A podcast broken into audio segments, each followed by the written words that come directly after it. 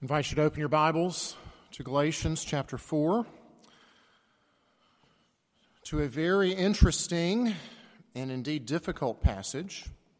It's a whole lot going on here, but I found it incredibly helpful. As Paul continues to write to these Christians in Galatia, he's also writing to us. He's giving a glimpse, peeling back the curtain, if you will to let us see the types of things a faithful pastor does.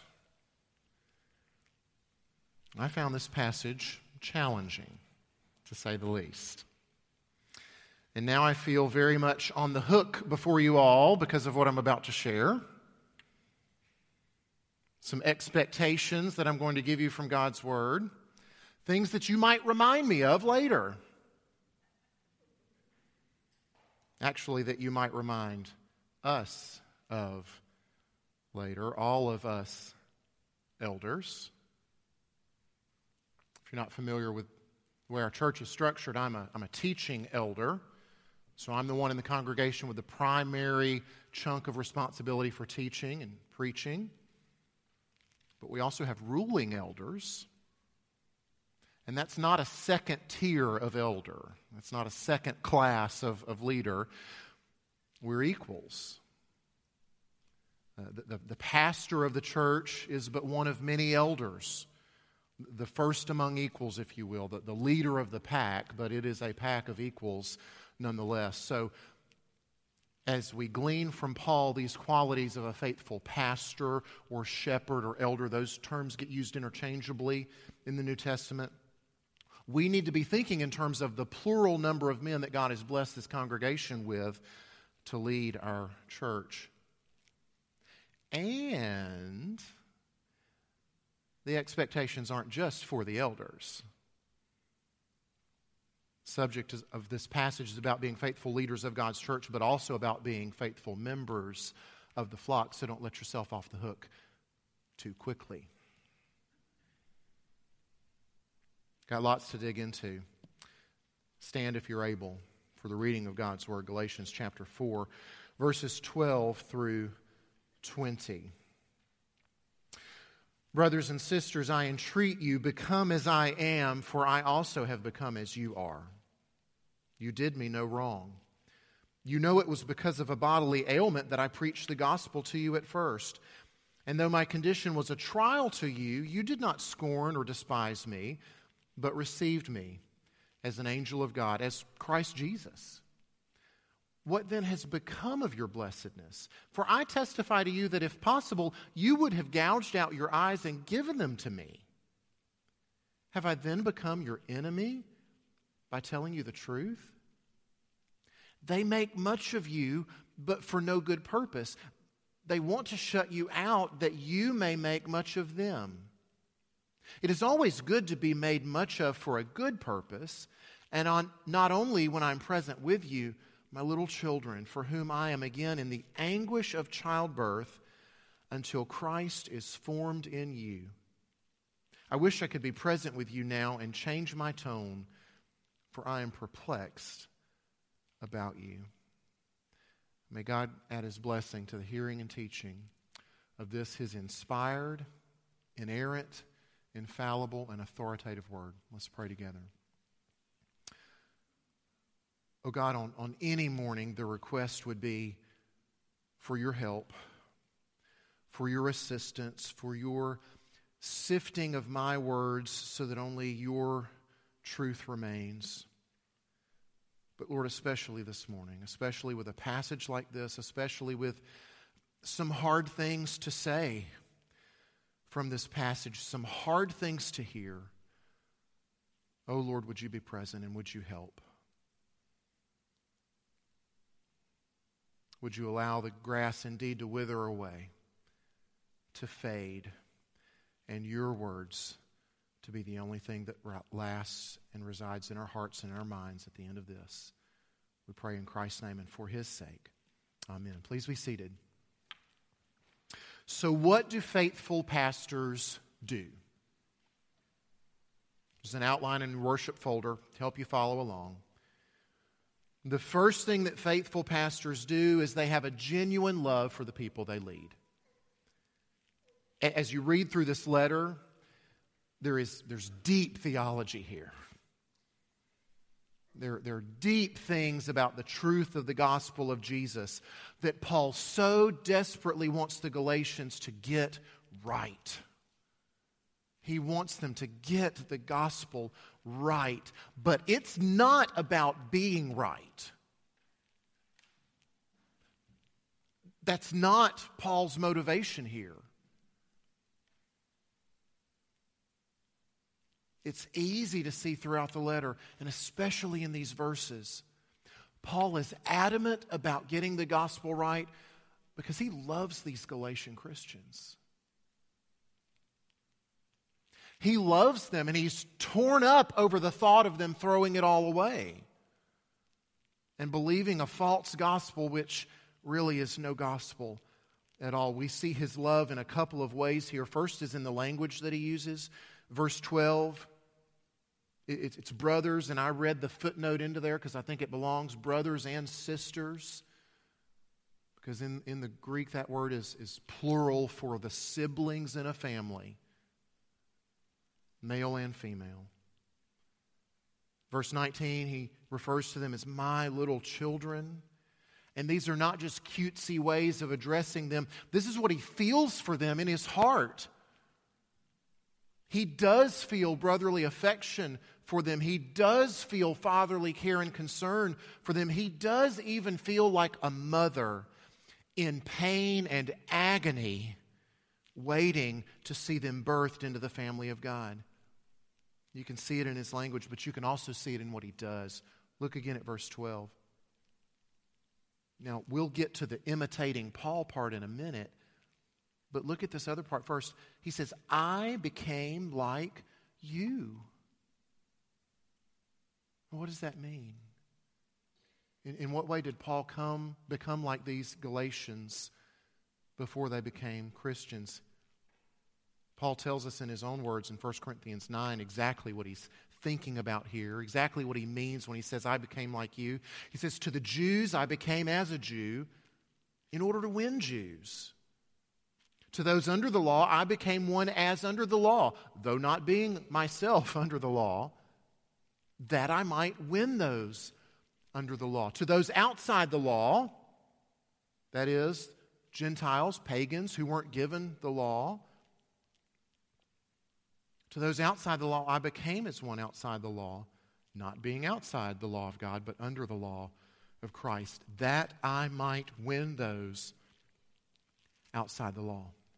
See, Paul could have just come with his gospel and said, All right, here it is.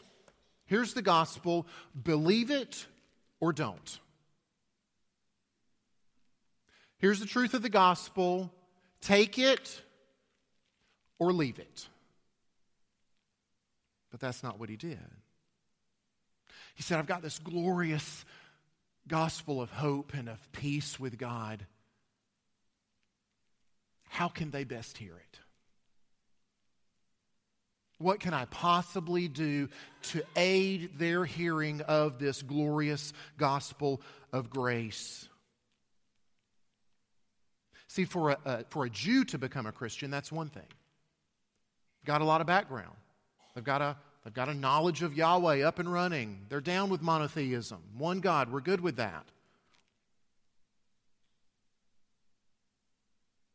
They're already aware of the laws and the sacrifices and the ceremonies and how these things were foreshadowing and prefiguring a Messiah who would come one day. And so, for the Jews, what Paul has to do is just connect the dots and say, Behold the Lamb of God who's come to take away the sins of the world. See how he fulfills all these things perfectly. See how he is the Passover lamb. And he's come to take away, to bear your sins to the cross. That's what he was doing. And so Paul is connecting the dots. But for non Jews, for Gentiles, such as these Galatians, pagans, polytheists, there weren't even dots to connect. And so Paul had to do something quite different. Nothing different about the gospel itself. but the delivery and his approach and his address, custom tailored to their hearing.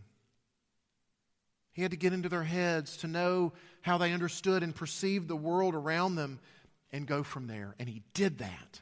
And he did it because he loved them.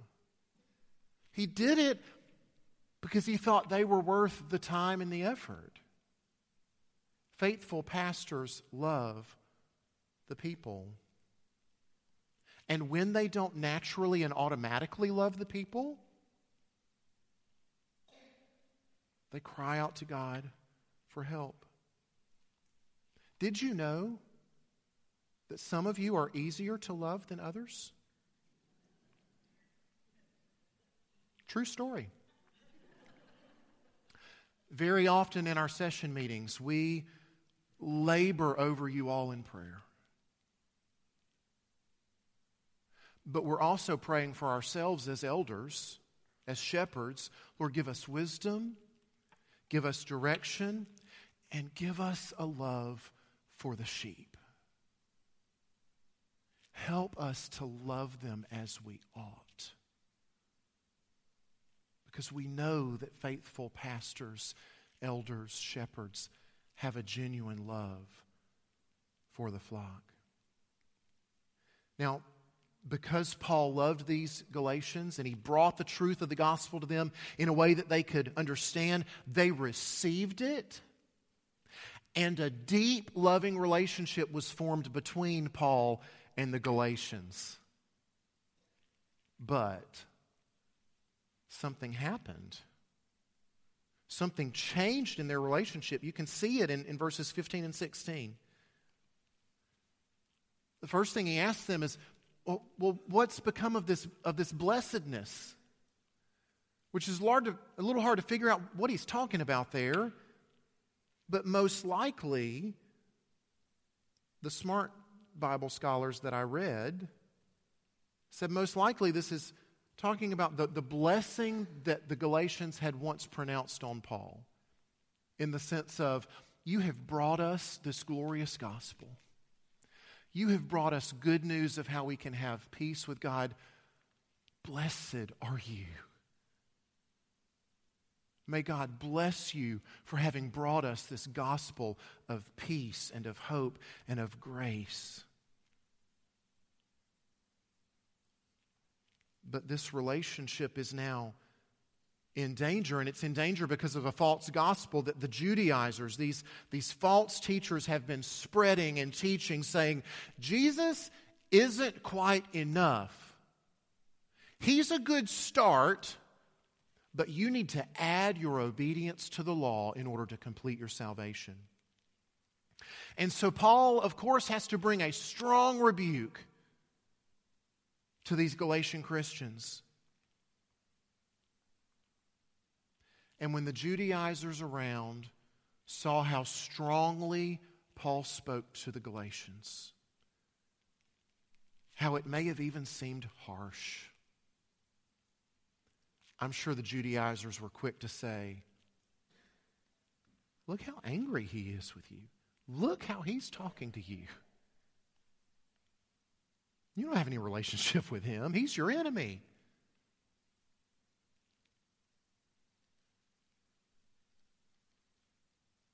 So, how can things be patched up? Faithful pastors also live out the gospel as an example. So, look at verse 12. Paul's command to the Galatians, Become as I am. Now, it's interesting. It's very interesting. This is the very first thing that Paul tells the Galatians to do in the whole letter.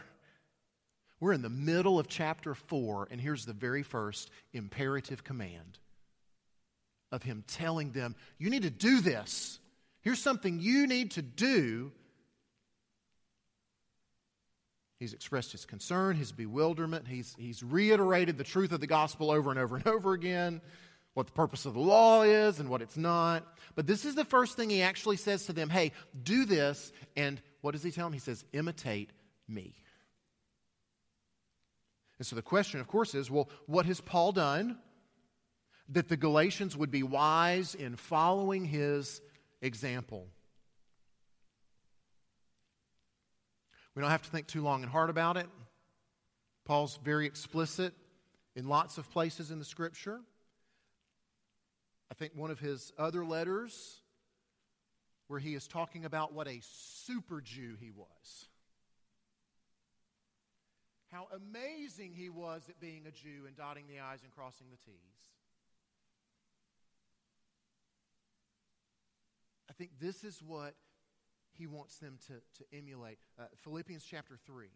He's gone on and on about how great he is at being a Jew. And then he says this But whatever gain I had, I count it as loss for the sake of Christ. Indeed, I count everything as loss because of the surpassing worth of knowing Christ Jesus my Lord. For his sake, I've suffered the loss of all things and count them as rubbish in order that I may gain Christ and be found in him, not having a righteousness of my own that comes from the law, but that which comes through faith in Christ.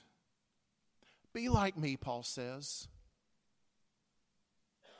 Be like me. Find your righteousness only in what Christ has done for you, not in what you think you can accomplish for yourselves. Enjoy the freedom and the liberty that adopted sons have. Don't go back to being a slave. Faithful pastors live out the gospel before their people. They live out what it means to be free from the tyranny of the law. They live out a joyful, adopted by the king sonship before them. Number three, faithful pastors make much of Jesus and his gospel. Now, there are two really big things here. The first is that faithful pastors make much of Jesus and his gospel instead of making much of themselves. Verse 17. This is a little convoluted, but we're going to unpack it. So hang with me. They make much, they being the Judaizers, they make much of you, but for no good purpose. They want to shut you out that you may make much of them. All right, so here's what's going on. Remember, we've got the Judaizers, these Jews who claimed faith in Christ, but they were coming to these new Galatian converts, non Jews, and saying, you're not really fully Christians yet. You got a good start. Faith in Jesus, that's cute. We'll take that. But what you really need to go whole hog, haha, that's a pun, I guess, is the law of Moses. And is to not go whole hog. and to be circumcised. See, that's the shutting them out. That they're excluding these Galatian Christians, telling them you don't belong, so that they could say, if you want to really belong, be like us. We're the example to follow. We've dotted all the I's, we've crossed all the T's. See how excellently we've performed. Look at us. Look at us. Look at us.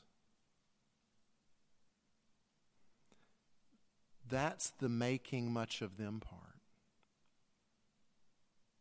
So that finally the Judaizers would make much of the Galatians in return and heap on the accolades, the pats on the back, the good job. You've arrived. We knew you could do it. And what they're doing is sick.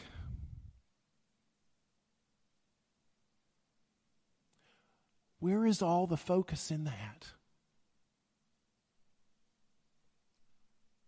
It's on man. Jesus is stripped of what rightfully belongs only to him. It's sick because the teachers and the led astray followers are finding their hope and their significance in themselves and in their performance rather than in the finished work of Christ. The Judaizers are saying, hey, look at all these followers we've got now. Aren't we great? See, they need to be needed, they need to be followed. And the Galatians have been led astray, and they take their hope and their confidence from the attaboys and to keep up the good work.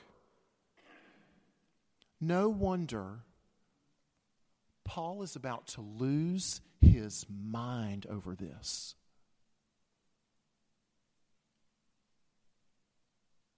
Paul, for whom the gospel of the Lord Jesus Christ, this beautiful Savior, who has become Paul's all in all.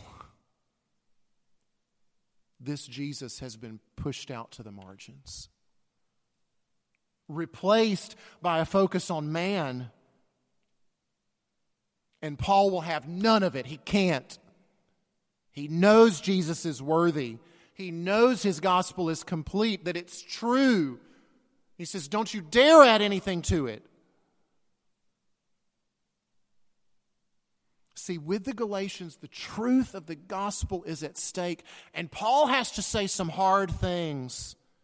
He has to rebuke, he has to correct, and he has jeopardized his relationship with the Galatians over it.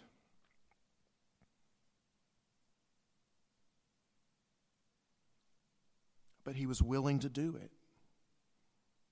He said, This relationship, it's not worth having if it means the Galatians will throw away the gospel in the process and damn themselves to hell. It's not worth it.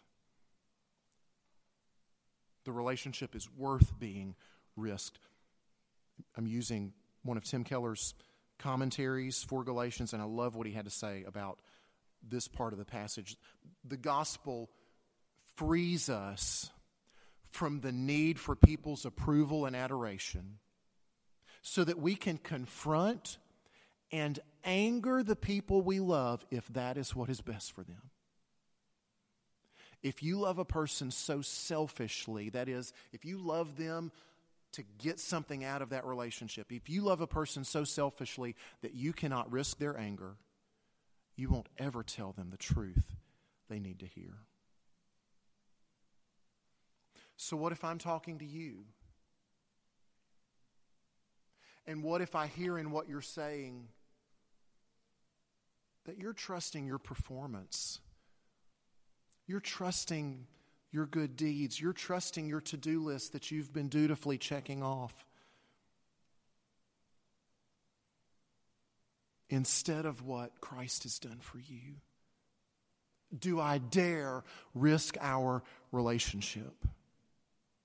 Do I dare risk angering you?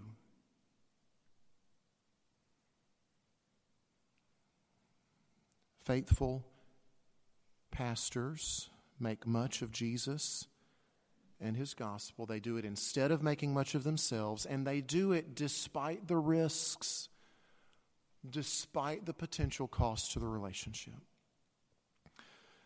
Number four, faithful pastors see Christ likeness as the highest goal of the people. What is the point of being a Christian? What's the goal? What, what's the finish line? Is it just getting through those pearly gates? Or is there something more? And if there's more, should that not affect what a pastor does with the flock? It has certainly affected what Paul does with his flock. It has caused him to lovingly but firmly confront and rebuke his flock for abandoning the gospel. Not so that they might have orthodox theology but so that they might have Christ conformity. Get that. That's the point here. It's not just so that we've got theology buttoned up and squared away and that we're on the right side of the Bible. The point is that we would be conformed to Christ. Look at, at verse 19. Right, Paul is in agony. My little children, for whom I'm again in the anguish of childbirth until Christ is formed in you. He so badly wants to see this happen. He knows it has to happen. He knows that's God's good design for this whole thing. Romans 8:29 is the verse after one of the most popular verses in all of scripture. But it's a lesser known verse. Now, I'll give you the whole thing on the screen in context because they are tied together, right? And we know, and boy, do we love this verse, and we know that for those who love God, all things work together for good. For those who are called according to his purpose. For those whom he foreknew, he also predestined. And sometimes we, we get tripped up right there in the theological quandary and what all that entails to be predestined. We get hung up there and we miss that, oh, there's a purpose clause right after that big theological debacle. The whole purpose for the whole kit and caboodle is that we would be conformed to the image of his son. That's a purpose statement for which all the other stuff came before. Christ conformity is the goal. And it will not happen if you abandon the gospel. Christ conformity will only happen through the gospel. See, you don't come to look like and live like and love like Christ simply by imitation. You don't get there simply by trying to keep the Ten Commandments. You get there through the transforming power of Christ living in you by faith. We've already seen that beautifully and clearly earlier in this letter, Galatians 2:20. Paul says, "I've been crucified with Christ. It is no longer I who live, but Christ who lives in me." So, if that is the point, if that is the goal, conformity to Christ, then that goal must affect what faithful pastors do with the flock in every regard. So, for example, thinking through, all right, what are the things that we as pastors and shepherds and elders do? Here's a good one we make hospital visits. Okay? So when I or one of the elders comes to visit you, why are we there?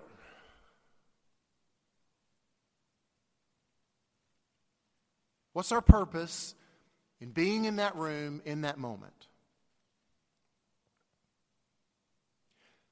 Is it so that you might be comforted?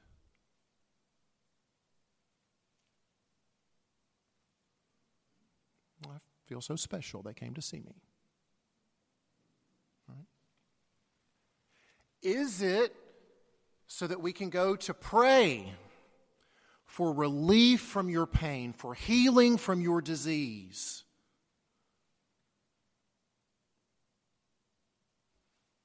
All those things may happen in the process of the visit. But let me assure you, and I hope this doesn't come off sounding too callous, but I assure you, as a minister of the gospel, that when I'm there in that room with you, your comfort is not my priority. Your relief and your healing aren't my priority either. Because frankly, I don't even know if that's what God wants. He might not want to heal you, He might want to take you home instead. I, I can't know for certain what He wants in that circumstance, in that situation. I can't know those things, but what I can be certain of what I can know beyond a shadow of any doubt at all is that God wants to conform the person in that bed or the person sitting in that chair next to their loved one in the bed. God wants to conform that child to the image of his son.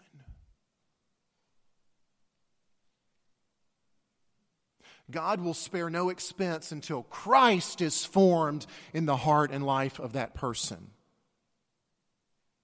That's what I can know for sure. And so when I enter that hospital room, I'm praying, Lord, how are you going to use this illness?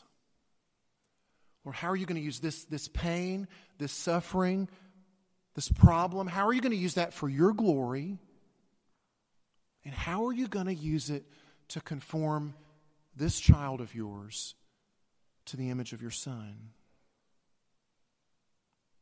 Because remember, remember the famous verse that comes first. It is true, right? God does work all things, even the hard things, for your good, for your being conformed to the image of his son not necessarily for your good, meaning comfort.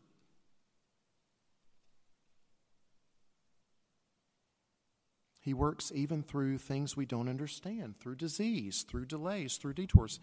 Did you see that in verse 13? How Paul even worked and how God even worked in this situation? Sovereignly working all things together for good. Verse 13, right? You know it was because of a bodily ailment that I preached the gospel to you at first. Galatia wasn't on Paul's agenda. He wasn't heading there with a plan to spread the gospel and plant churches. But God knew. God had a plan for the Galatians. And, so we don't know exactly what it is, but something happened with Paul's health that either forced a detour to Galatia or a delay in Galatia. And guess what? The gospel got preached and Churches got planted and people got saved. God was masterfully working his plan for the good of all involved. Faithful pastors remember this. They, they orient what they do around God's goal and purpose of conforming you to the image of his son. Now, what about you? Enough about me. Let's talk about you. Now, initially, I had a list of several things. All right? Things that you can probably guess what they are just by gleaning through the, this passage. A lot of them are sort of hand in glove with some of the things that the faithful pastors are supposed to do. But one on the list just kept jumping out at me as if the Lord just kept putting his finger on it. And it's this faithful members of the flock gladly receive the message from God's messenger.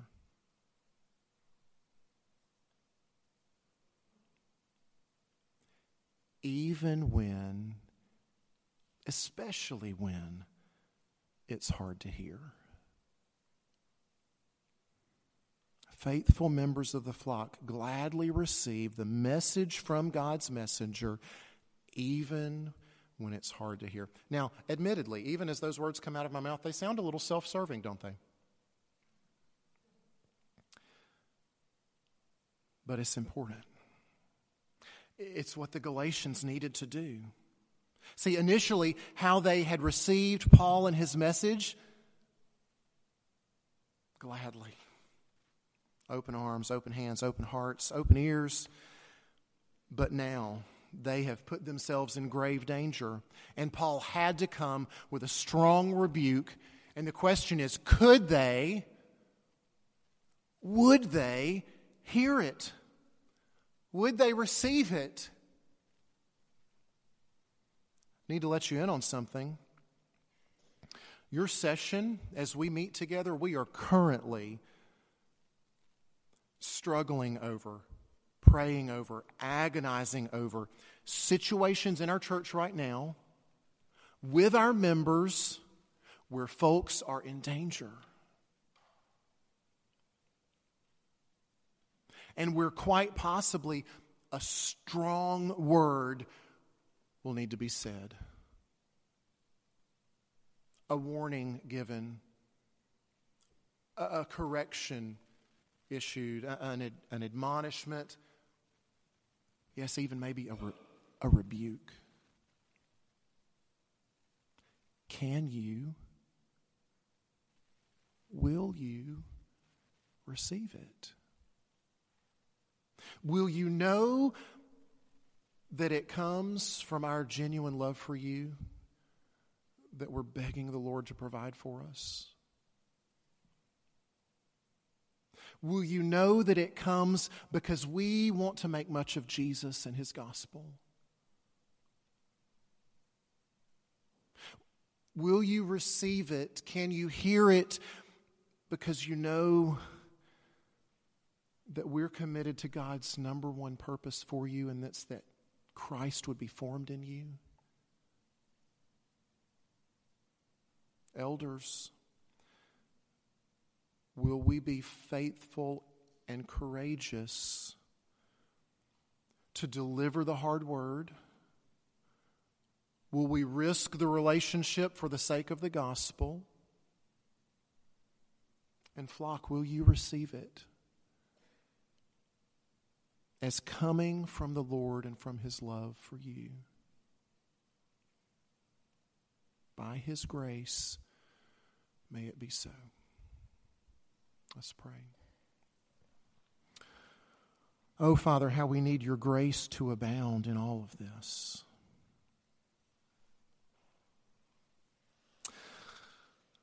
None of these elders, and I am at the top of the list,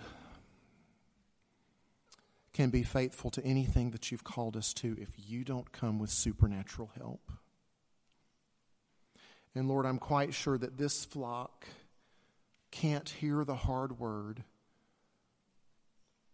unless your grace goes before unless your spirit goes before to open ears and hearts, to quell anger before it can rise up, hurt, confusion, whatever the case may be. Oh, we need an outpouring of your grace. The courage to speak the word, the willingness to hear it, the love that we have to have in the first place before we'd even risk such awkwardness and discomfort. We'll only do it if we love. We'll only do it if we're committed to the gospel of Jesus and making much of Him and it. So, oh God, would you pour out your grace in abundance? How we desperately need it. We pray in Christ's name and for His sake. Amen. Would you please stand?